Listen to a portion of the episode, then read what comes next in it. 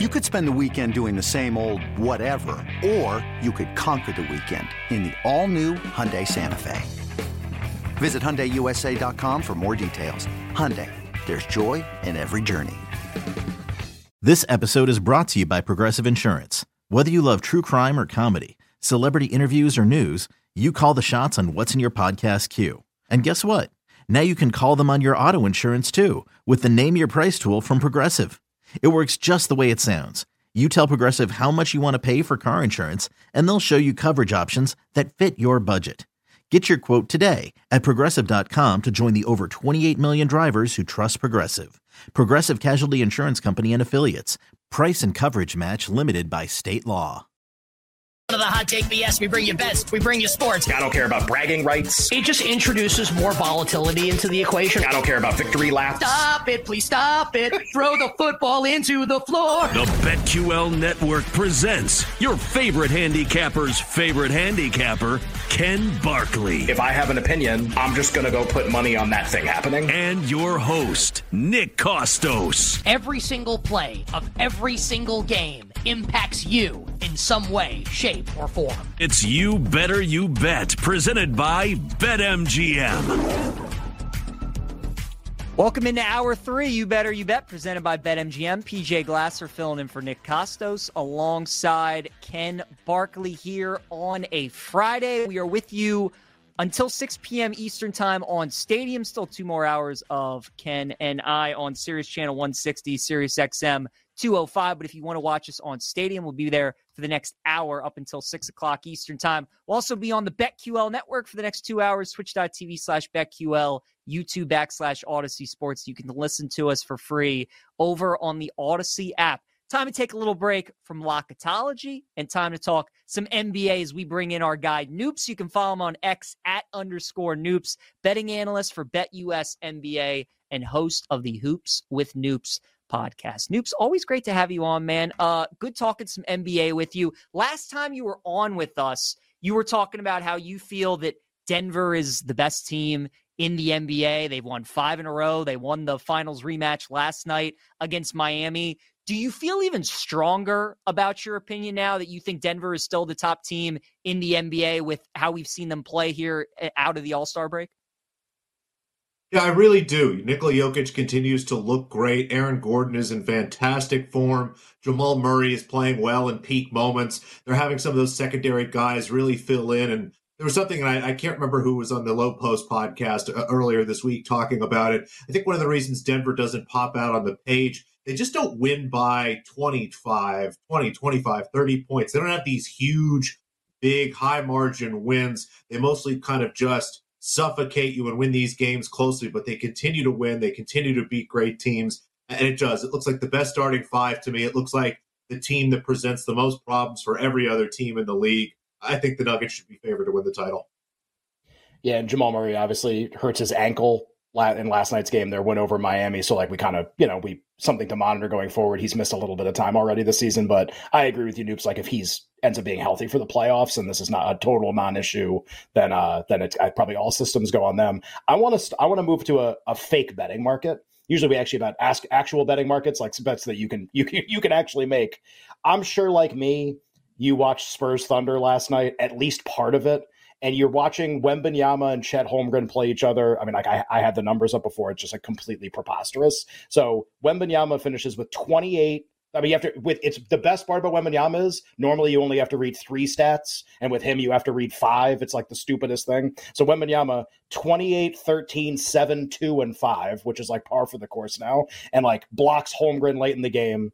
And they're having a talk on the telecast about you know, like what is he going to be next year? What's he going to be in three years? What's he going to be in five years? If there was a two way market, will Victor Wembanyama like win a most valuable player award during his career? Like, what would you, how would you price that? Like, what would you make the yes that Victor Wembanyama is going to win an MVP at some point before he's done? It's a really fascinating question. And I'm starting to think about the answer. My first instinct is there's a minus in front of it. Now, I don't know if it's minus 150. I don't know if it's minus 200 or something in that range, but I think more often than not, we're going to see Victor Wembanyama win a Most Valuable Player award. San Antonio is a great organization. They've got some nice pieces around him. They are going to take the time. They're going to build this into a good team. At some point, this will be a winning team. They'll be a top three seed in the Western Conference. And again, Wembanyama is going to do stuff statistically that we've never seen before. I saw a tweet earlier, and I can't remember the exact numbers, but if you look at basically totals of points, rebounds, assists, steals, and blocks for a month, he's the only player in NBA history to have as many points, rebounds, assists, blocks, steals total in a month as he did in February. And it's just, it's something like, it's it's just it's going to shock people into this. He, if he is going to have a season where he looks like he averages 25 to 30 points, 10 plus rebounds, six, seven assists, three, four blocks, two, three steals. They're going to have to give him one. And I'm not too worried about his body breaking down, any of the things like that. I think we're going to have, you know, at least 15 solid years in Wembanyama. And Yaman. I think one of those times he ends up being MVP. Noops, I was on another one of the shows on the network, BetMGM tonight, and they posed this question. And sim- since we're on this topic of Wembanyama, I'll ask it to you because I think it's fascinating. If you can't choose Jokic or Giannis, and you had to pick a player in the NBA today that you would build your franchise around for the next like you know seven, eight years, would he be your pick? Would you take SGA? Would you take Anthony Edwards? Like, who would be your guy that you would build your team if you couldn't choose Giannis, Giannis or Jokic? I think it's a conversation between Victor Wembanyama, Luka Doncic, and probably Shai Gilgeous-Alexander, maybe Anthony Edwards. I think it really, for me, does come down to Wembanyama and Luka Doncic at this point. Um, we know Doncic is already incredible. We know what he's capable of doing. Has not been able to succeed at the postseason in the postseason yet. I think Wembanyama, if I'm starting my team, though, is the pick. He is he has the ceiling, he has the youth. From a salary cap standpoint, his contract isn't really that big yet. You're going to have the longest run with him. Again, I'm expecting 15 years of Wembanyama. I think that's kind of where Luka is in his career, somewhere in that range as well. So I think it's the more interesting choice. I think Wembanyama is the harder player to find. Not that Luka is not a hard player to find, just maybe a little less of a unicorn. You know, you don't want to build around Joel Embiid. You don't want to build around him. You want to do that anymore? Maybe not. Maybe not anymore. yes, it's, hey, he's coming back at some point. That's not that was that wasn't I don't know if it was an optimistic update, but it was an update. It was like I'm still here and everything's good. Also, I have no idea when I'm coming back to play for the Sixers, and it may not be this season. Uh, you know, we'll just see. Uh, let's talk about actual MVP for this year. Noops. We, we mentioned like Luka and, and Jokic and Giannis and all the kind of like key players. SGA, PJ asked you about. Um, the market for this award hasn't really changed a lot recently. It basically changed when Embiid became ineligible, and then it changed a little bit going into the All Star break. And then that's kind of been it so far. And it's this one, two, three of candidates that are just the price is the same every like almost no matter what they do at this point. The price just seems to kind of be the same. Jokic is a minus price at MGM 135. Like just give you a framework. He's about the same everywhere else. SGA is a little more than two to one everywhere, and Luka's like four to one, five to one everywhere. And this is what it's been for like two weeks now. Do you agree with that? Have you been thinking about betting into this market? Like what can change for you? Where are you at with MVP right now? I think in general this should be pretty steady. I think last night's loss for Oklahoma City does ding SGA quite a bit. If you start to look at their schedule, that now makes things a lot more difficult for the Thunder to be the number one seed in the Western Conference. And they can still be number two. They can still finish close to Minnesota with a really good record. But I think a big part of SGA winning MVP is getting that team to a top two seed in the West. And again, losing that game against San Antonio, I think is going to be really impactful here as we go through the finish. Jokic continues to play great. He has found ways to put up eye popping stats. He's back to grabbing highlights and reminding everybody that he's the best player. I think he deserves to be favored. I just don't see Luka Doncic winning it. I could see him finish finishing second, getting some first place votes even, but unless he can find a way to push Dallas up to the five seed somewhere in that range, it's just not going to happen. So I think we're down to a three man race, really, and I think the way it's priced right now makes sense. Again, unless the Thunder can rip off a couple win more wins in a row here and somehow get up to the top seed. Noops, you talk about OKC. Do you think if they get the number one seed, like they're going to win some kind of award? You talk about SGA and MVP. I know Chet's a long shot for Rookie of the Year. They obviously right now have the favorite for Coach of the Year. If they get the one seed, do you think that they're going to at least win something in the awards market? Yeah, I do. I think the one seed in the West uh, completely locks up Daigneault as coach of the year. Uh, it was a team that was expected to be good, but not the best team in the Western Conference. Um, we'll see how Minnesota finishes. I think that'll help Finch out, obviously. But like you said, if they get to the one seed, that means Minnesota didn't. I think Daigneault is all but a complete lock, basically, to be coach of the year at this point. And I think it does help SGA, but I don't think it, it guarantees him anything. It just keeps him in conversation and it keeps him close to Jokic, who I still think is likely to win. Noops, we've talked a lot the last few days about six man of the year on this show. Maybe too much, honestly, for like what the uh, what the actual award is. Like we've talked about it probably more than the voters think about it, to be honest. But it just strikes me as this really, really fun betting market because nobody really likes the favorite. Malik Monk of the Kings is the favorite to win six man of the year right now. Everyone's like, eh, I'm not sure, or like, no way, I want to bet somebody else. But there's nobody out there being like, nope, it's him, it's Malik Monk. Like, I feel great about this. And everyone is on a different player. No one agrees on who like the second choice should be. The prices have been fluctuating wildly. Caris LeVert is now the second choice in the market. It was Tim Hardaway Jr. of the Mavs for a while. Norman Powell got bet a lot. Naz Reid of the Timberwolves got bet a lot. Nick Nick has become like Mr. Bobby Portis on this show, bet him 100 to 1 and his prices started dropping as he's played better recently. So it feels it feels wide open.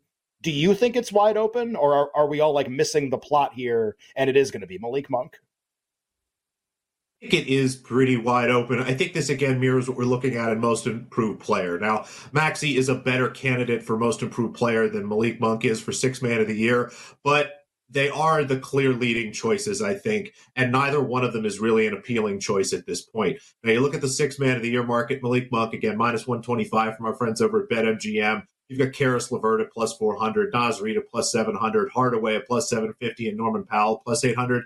I think that is really the whole list with all due respect to Mr. Kostos, Bobby Portis is not winning six man of the year unless something no. very bizarre happens here Can't over the win. last 20 some games. But I think it's Monk. I think Norman Powell has a little bit of a chance here. But like you said, there's just there's no excitement from voters here to vote for anyone. So it's hard to pick anyone. You can pick nits basically with anybody up and down this board. Again, LeVert, Reid, and kind of Powell, I think, are the three guys that are going to get some votes. And could take this away from Monk, who is on a Kings team that might not have enough wins really to garner the attention for this. I think that's really the biggest mistake here of having Monk at the price he is. It's not a good price on Monk, but at the same time, I don't really love the price on anybody else. So, Noops, back to the team market. I know obviously you're high on the Nuggets. Any interest in the Warriors, though, with how they're playing as of late? Winning 10 of their last 12. They're 16 to 1 to win the West. Would you buy in at all on the Warriors, knowing that they're going to probably have to play in the play in tournament? Optimistic about the Warriors come postseason, but I'm not interested in betting in them right now. I think, as you mentioned, they're in the play-in tournament. That complicates things. It looks like they're going to be in a position where they're going to have to win two games in that play-in tournament to go forward. A game against the Lakers and then a game against the Mavericks, maybe the Pelicans, maybe the Kings. We'll see how those things kind of shake out there, but. That is a tough scenario where when I start to layer the probability of that on top of the probability of what it's going to look like having to win a couple series here in the Western Conference to even get to the Western Conference Finals. I just don't think there's any value in the market. That said, if they can get through those play-in games and they're in the first round against a team like Oklahoma City, I think that's going to be a really interesting matchup, and you're going to have a young team with an opportunity and more talent than the Warriors to beat them. But will they blink? Will they get nervous in kind of their first big moment there? So that's when I'm going to start to be interested in the Warriors. But for now, I just I don't love any of these prices given how complicated things are. I mean, it's so interesting. Like, you really could have a setup. It's almost but the most likely way this is going to play out now is you're going to have Curry and LeBron come out of the play-in and be the seven and the eight, and like these known quantities that people love, and they're going to play Minnesota and Oklahoma City in the first round, and like people are going to like the seven and the eight in that matchup. Like they just are because of playoff history and pedigree. Not even that those teams are going to win, just like the betting markets for those series are going to be great, like like small prices yeah. for a one eight and a two seven. You just never see that. Uh, so that'll be really interesting. Hopefully, we'll talk to you about that when we get to the playoffs. We have like a minute left, Noops, maybe about ninety seconds. Yeah, a ton of games tonight. Luka's playing in Boston, which like I'm really excited to watch. I feel like MV. feel like we're going to learn a lot awards wise, title wise. Maybe something can ha- can happen, something can pop in that game. Do you have a lot of bets you like tonight here in about a minute? It's a pretty tough slate overall. There's a couple bets I, I, sort of got close to. I was close to the Pistons, passed on that. Close to the Raptors, kind of passed on that. I, of course, am going to bet the absolute worst game on the slate. This might be the worst game of the entire year. The Portland Trailblazers are playing the Memphis Grizzlies. A game involving several players that, guys, I didn't learn about until today. There were several names that I read on the rosters that I had never seen before. I think this game is going to be an absolute mess. The total is 207 and a half, the lowest total of the year by a couple points. And I just don't think that's low enough. I think this should be closer to 202, 201. Both of these teams, although you do have the dynamic of bench players and guys who normally don't get minutes, maybe pushing to try to get opportunities to fill some stats to get attention for getting playing time next year. That's not the way these teams go. They play slow. It's a really gritty defense setup for both teams. I expect this game to be ugly. Don't watch it, but bet the under and rebound props. Basically, every player go over their rebound props. I think Santi Aldama is probably the best number on the board right now, but rebounding overs, play the under in the game. Don't watch it. Just check the box score when it's done. Awesome. He's the best. Alex Christensen, aka Noops. You can follow him on X at underscore Noops, betting analyst, Bet US NBA, and host of the Hoops with Noops podcast. Noops always great talking to you, man. Appreciate it. My pleasure, guys. Best of luck. Have a great weekend. You as well. Great stuff it's there. Re- rebound Noops. overs. Because like rebound here's, overs. Here's, here's a game. That. Here's a game for you. No scoring and a ton of misses, and someone has to catch the misses. here's here's a handicap for you. And I haven't heard of the players involved. Sounds sounds delightful. That. Sounds really good. Ken, we brought up good memories and we were talking about UAB and Iowa State. It sounds like we might get the NBA version tonight if you want to uh, watch that back yeah. again. Yeah. and George Niang. Yeah, he's, he's, he's George, in the league right now. Yeah. George Niang, that's right. Maybe betting under, maybe a ton of rebound props. Great stuff there. Talking Locketology, continuing that. We come back. You better, you bet. PJ Glasser, Ken Barkley. We'll be right back with You Better You Bet, presented by BetMGM on the BetQL network. Let's get back to You Better You Bet, presented by Bet MGM on the BetQL network.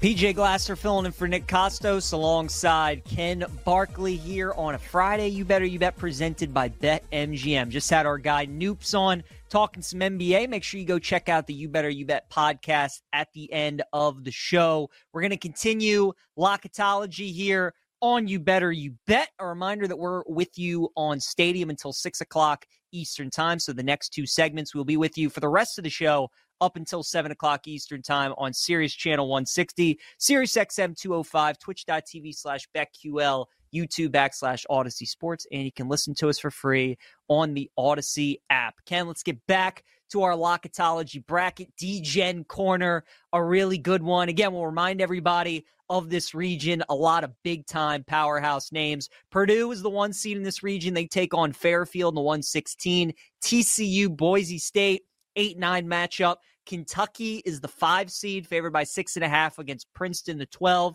Creighton App State, the 4 13. St. Mary's, the six seed against Seton Hall and Wake Forest in the 6 11. Iowa State, the three against Louisiana Tech, the 14. Utah State, the seven against Florida Atlantic, the 10 and North Carolina, the two seed, up against Oakland, the 15. All right, lots to talk about in this region, Ken. Um, we talked about Purdue a ton last time. We'll touch on them in a little bit. Is there anywhere that you kind of wanted to start in this region when you were kind of developing this bracket? Is there something that that stood out to you? Yeah, a couple things. Um, we could talk about Kentucky. I, have said a lot about them the last couple days, so I think if you want to kind of like throw your opinion in there as well, I, would love to hear it and what you make of them. Like a team that's really polarizing, I think, in terms of how people feel about them. But before we do Kentucky, I want to ask you about there are two. I just saw these two names pop up, and I was reminded of this. So Boise State is the nine in this region, and Utah State is the seven. And for basically like the entire length of the NCAA tournament, as long as it's been around up until last year, the Mountain West was one of the great fades in any sport, in any situation, in anything. If you just bet against them in the NCAA tournament, you're a billionaire. They never win. They never win in the first round. They never win in the play in. They never win anything, ever. And they are frequently responsible for some pretty big upsets, like that they're the victims of. It happens all the time. And then last year, you got a bunch of teams that make it, Well, one of them, San Diego State. I mean, they don't just go on a deep run. They make they are a game away from winning the title. I mean, they play UConn in the final. Like, does that dispel? For I guess the first question is like, did you ever believe in that to begin with? That the Mountain West is like, for whatever reason, you want to bet against them. Did San Diego State change anything for you there? Like, how will you be treating? Because we got a bunch of Mountain West teams in this bracket that we've done so far. There will be a lot in the tournament. How are you going to treat those teams? Like, do you buy into that stuff? Uh, I think that the Mountain West is just like any conference. I would compare it to the Big Ten and kind of what we've seen the last four or five years, where I think San Diego State's your Michigan State. That's the one team that you can kind of trust. I think that's the team that's consistently built the best for March. But even until last year, Ken, like it's not like San Diego State was this perennial Elite Eight Final Four team, you know? So I don't even know if you can really trust San Diego State this season. But no, certainly the Mountain West. I mean, especially teams like Boise, Utah State, um, Nevada. You know, these teams, I don't have really any interest in in backing at all. I think San Diego State, New Mexico, and possibly Colorado State with the right draw could be teams that I would back. Boise and Utah State, though, I, I think are two teams that I mean, unless I just like their matchup or, or two teams I'm probably going to fade. I'm glad you brought up Utah State. What do you do in the tournament when you get matchups like this where it's a 7 10? You know, the world is going to be on Florida Atlantic because what they did last year, right? Sure. When the game's Did you like under my point spread there? Did you like my number Yeah. there, by the way? I thought I came up Two with and a a good number in half. Florida Atlantic favored, the 10 favored by two and a half. Yeah. The 10 favored by two and a half, right? Isn't that something that the 10 Yep. seeds favored? Um, now, look, certainly Florida Atlantic could win and they could not cover the spread. Funny enough, they did that last year against Memphis, so it could certainly happen again. But what would you do in a game like this? I feel like in the regular season, betting splits mean a lot more than they do in postseason when the handle is just obviously way bigger. And the first two rounds of March Madness being the biggest bet sporting event on the planet. Does that not matter as much as to you? Because I'm a contrarian better, Ken, and like just the way I'm wired, I see a game like this, and even though I think Florida Atlantic's better, even though I think there's certain, I even though I would probably pick them to win the game, that necessarily doesn't mean they would cover the spread. I also think back to what we were talking about earlier, where potentially when the season ends, they could be one of those teams with a top 10 offense and, uh, you know, a defense of 100 or worse. Does that sway maybe how you bet games in the first round when you look at a game and you know it's going to be so heavily bet one sided? I think uh, it does matter because I think probably people heard that question. I think some people are like, yeah, he's right. And then other people are like, the betting splits don't matter at all. And who everyone's on doesn't matter at all. And they're like, the way I would like to measure it though is like, what is the price and how does it change? Because this would strike me as a game where like I agree with you, but I would want to see that reflected in like price changing. So let's say, let's say like we're going to spend like an entire segment on Florida Atlantic, Utah State, but for good reason. Um, let's FAU's definitely going to open a favorite if they play. There's like Oh, no yeah. way they won't open a favorite. It's just how big. Oh, yeah. And I think the question in this game is like, you know, like if if a if a baseline number for this game is something like FAU less than a possession, one and a half, two, two and a half, something like that, and this gets and this opens in that range because it almost certainly will if the, if that happened today, and then we see a lot of interest in Florida. To your point, see a lot of interest in Florida Atlantic. See this number three, three and a half, like that, which we see. There are usually a couple eight nines or seven tens every year where, like, the way the market is shaped is really lopsided line movement wise. Doesn't have to be like money, but just how the line moves. Really lopsided toward one side of a seven ten or an eight nine, and I don't mind being contrarian in those situations. These are probably very even teams, and like the assumption that one is just going to railroad the other one and needs to be a really big favorite. I agree with you. I do like playing against. For me, it's just I have to know what the price is. Like if it's FAU one and a half and everyone's betting FAU, and the, and I think the number is probably about right. Then I'm not interested just because everyone's on it. But if everyone's on it and I get that price discrepancy, like we start to see that creep out and creep out, and it's like, okay, everyone's on FAU, and now I can get Utah State three and a half in a game. Because to your point, like this isn't last year's FAU team, at least not yet. It can there's still time for it to hmm. look a lot more similar. But their metric profile is not the same, and it's pretty scary. Uh, even as a team that could like repeat and make the final four, they're they're less likely to make the final four this team than last year's team, just from a metric standpoint. And people could be like, "Well, who saw them coming last year? You could never have predicted that." I, I wrote like a giant write up last year before the tournament. We did shows going into the tournament where I was like, here are all the teams that qualify statistically to win the region. And they were always there were only like six, and they were one of them. So like we we didn't see it coming that they were the one that was gonna win, but they absolutely were part of our conversation before the tournament. And this year's team wouldn't be part of the conversation. They wouldn't even be, I wouldn't even think of them as a region winner the way they look right now. So it will be an interesting, whoever they draw, maybe Utah State's a bad example because they're a Mountain West team. I don't think a lot of people like Utah State because they play in the Mountain West, but whoever they draw, because they could draw, you know, Florida or something. They could draw like some team that's like in a really fun game, in an interstate game. It's like yeah. they could draw some cool stuff, right? They could draw, you know, like I'm trying to think of like who the other sevens are. They could draw, they could draw Texas Tech, right? They could draw like a power conference name team. And how does the market form around those games when everyone's going to know, like, well, that's the team that made the Final Four last year, and it's all the same players, and it's you know, it's just it's. I think there will be that want to bet on them at a small price.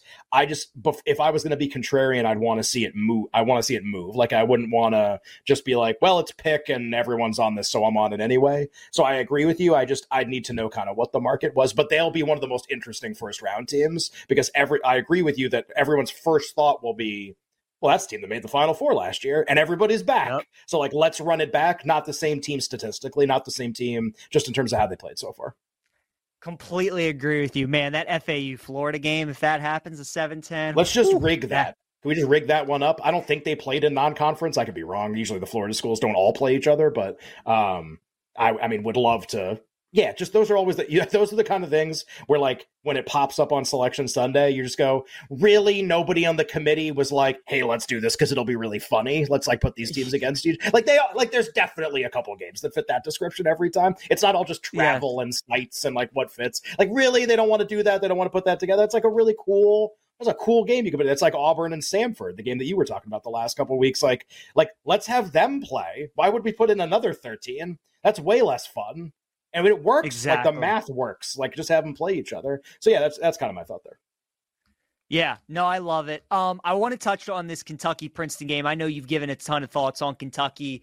You were so right when we were doing this a couple weeks ago when you kind of pointed at Kentucky as like this team that's going to get hot and everybody in the media is going to love them and they're going to and they're going to back this team. They're going to be this year's duke from last year keegan murray's iowa team the year before. Like that is what kentucky is. And again ken like they're one of those teams. They're great on offense great offensive team they're 86th in defense, according to KenPom. And, you know, they got a tough schedule here down the stretch. They still got to play Tennessee um, down the stretch. I believe that maybe they play, they will play one of the other good teams, I think, maybe Florida, Auburn down the stretch as well. Obviously, going to have to play some good teams in the SEC tournament.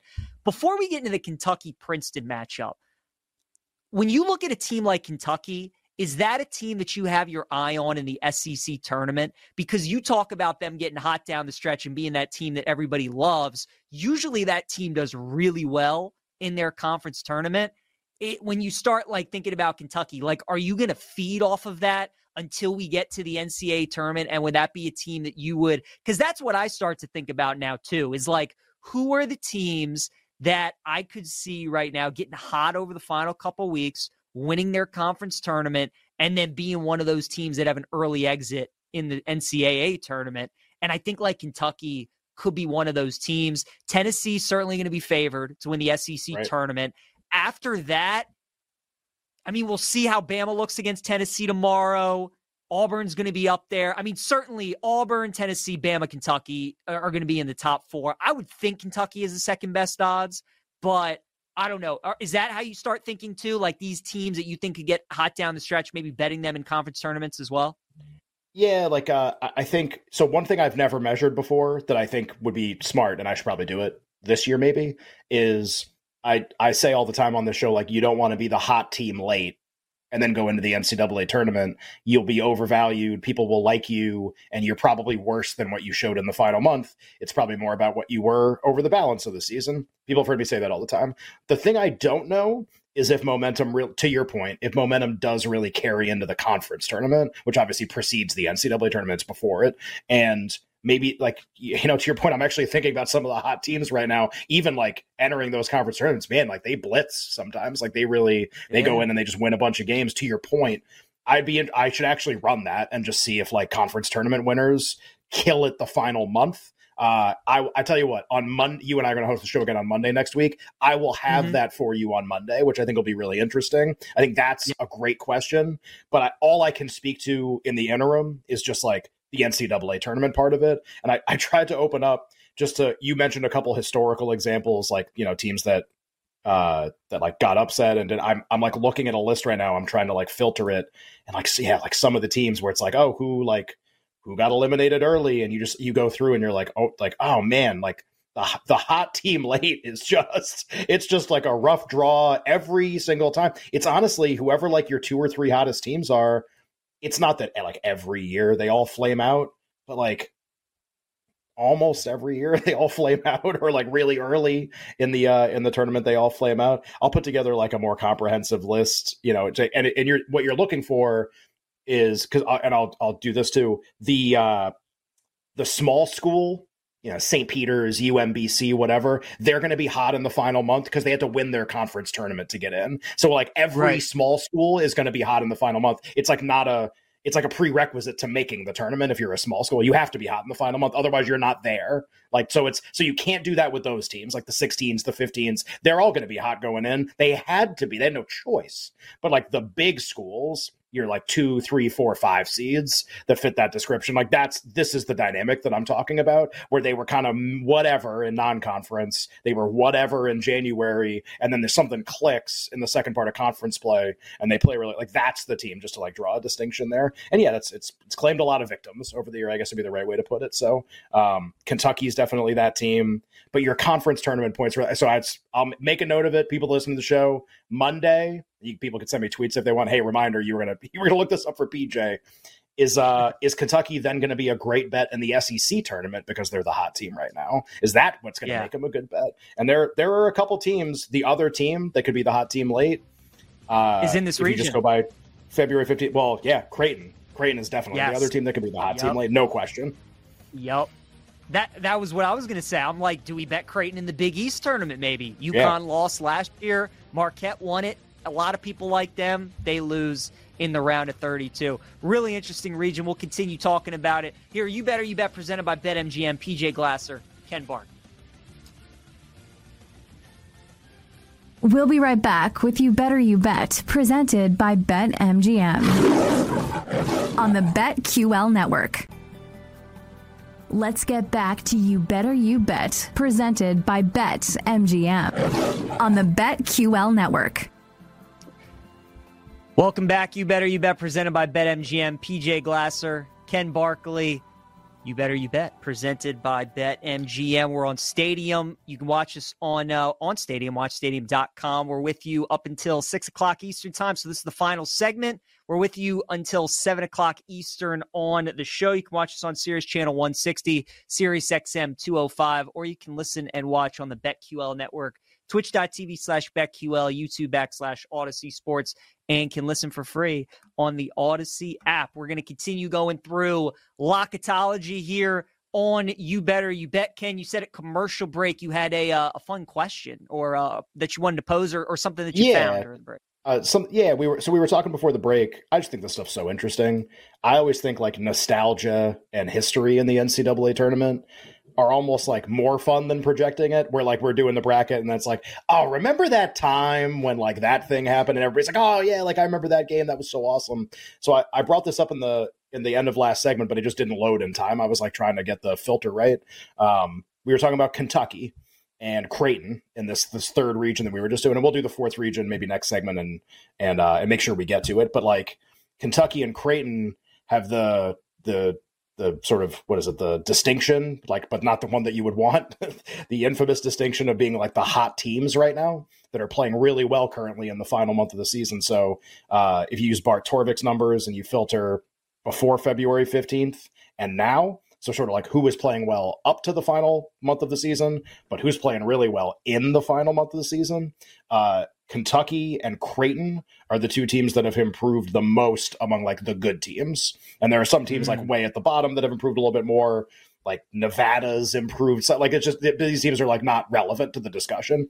Uh, dubious right. honor, Mike writes, which is what I was going for. Creighton and Kentucky, and then Duke would be the team after them that's improved the most over the. And so I was just looking, and I was like, all right, like what if I like can i give a couple historical examples so people are like well like what are some other teams historically that fit this description? So i'll say like a you know like a top six or seven seed and they uh they way outperform the final month of the season like two simple filters that's like pretty easy. So like top six seven seed and they they do what good way to think about it?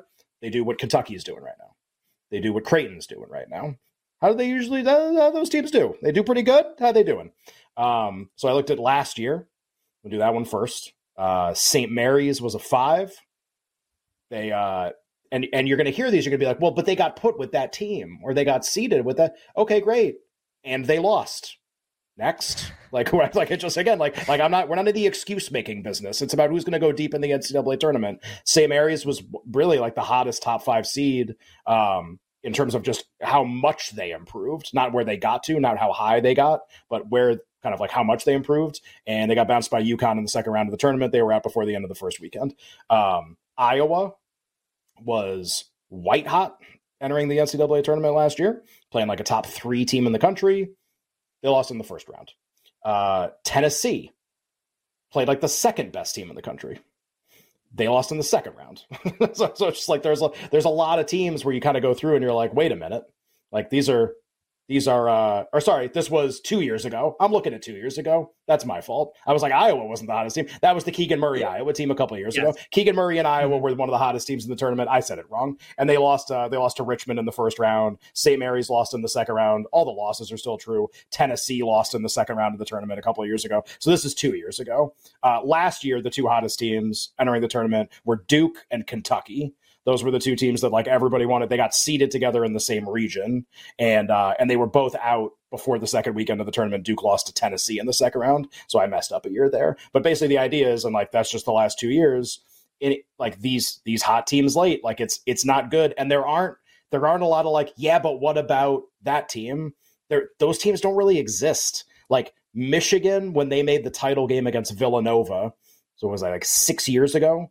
Um, they're like, and this was true with Beilein teams. Historic John Beilein was the coach of Michigan. This was true with his teams historically. They kind of always got hot in the final month, like every single year, and then and then would play well in the tournament. And that's why he was like a great coach for them and and made a final. Uh, and, and you know against Villanova, obviously. So like they, yeah, they did that, but like everybody else.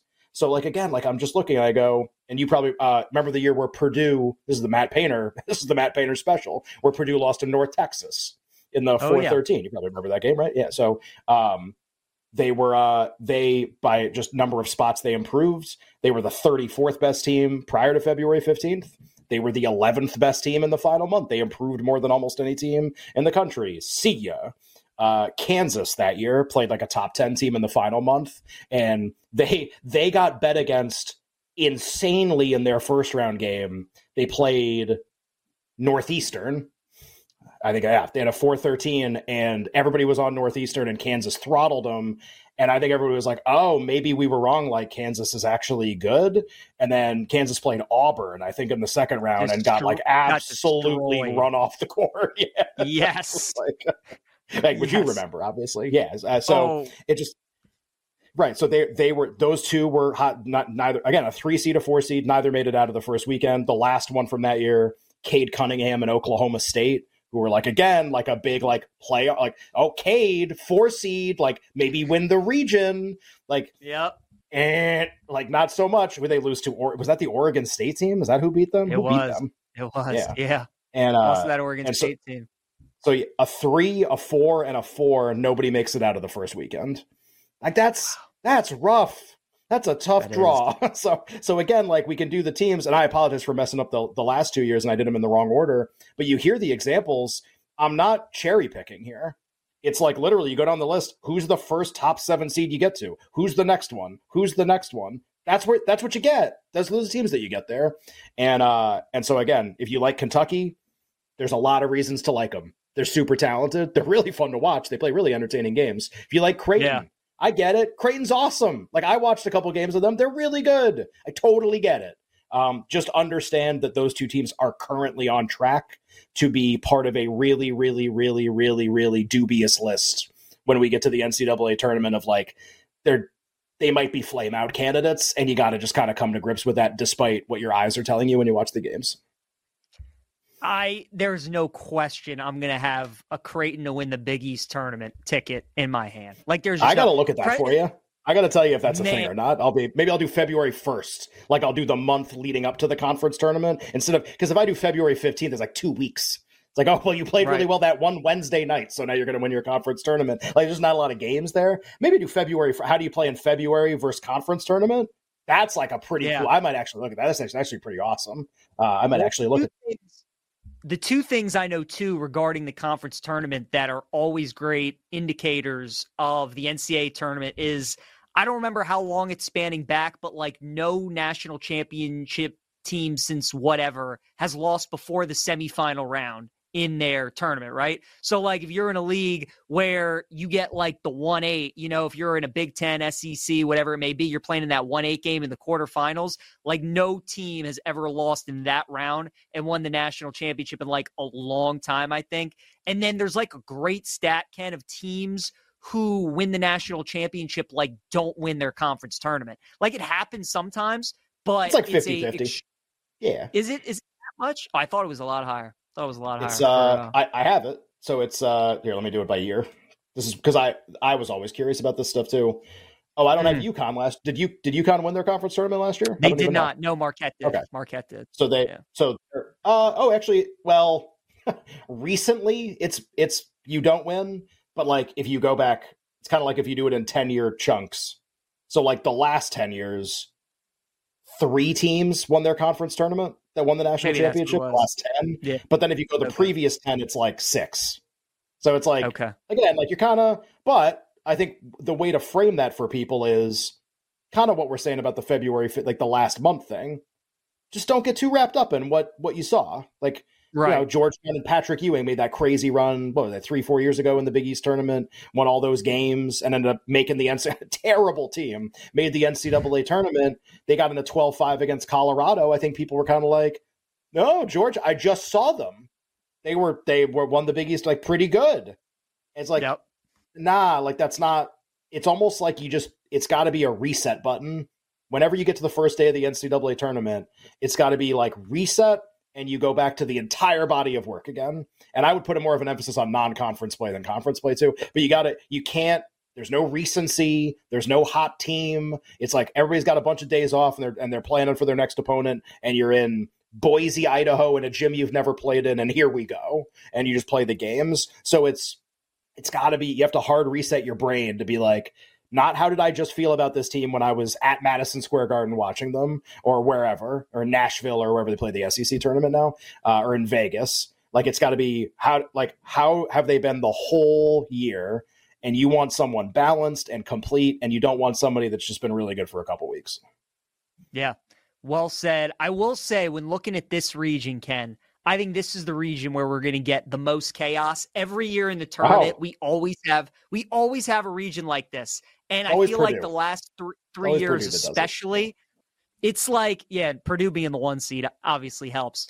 It's these regions where see the first two regions we went through, right? I bet a lot of people also looked at those regions and there were probably like two or three teams that like a majority of people will have those teams in their final four, right?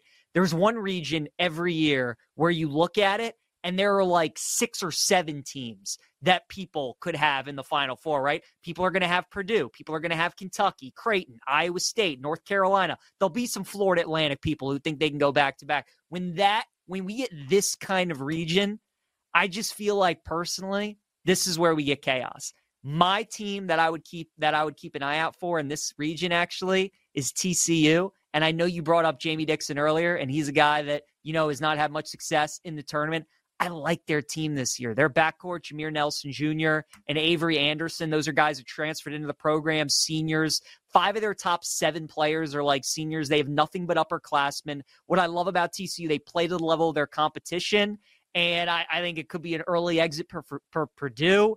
I cannot wait to bet against Princeton, against Kentucky. I pray this is the matchup. Give me a team that is disciplined like Princeton, that runs great offensive sets against that Kentucky defense, that won't beat themselves, and will let Kentucky lose that game all by themselves. I'll sign up for it. Uh, that's just, we oh, just man. know how that gets. No, that would be the worst matchup for them.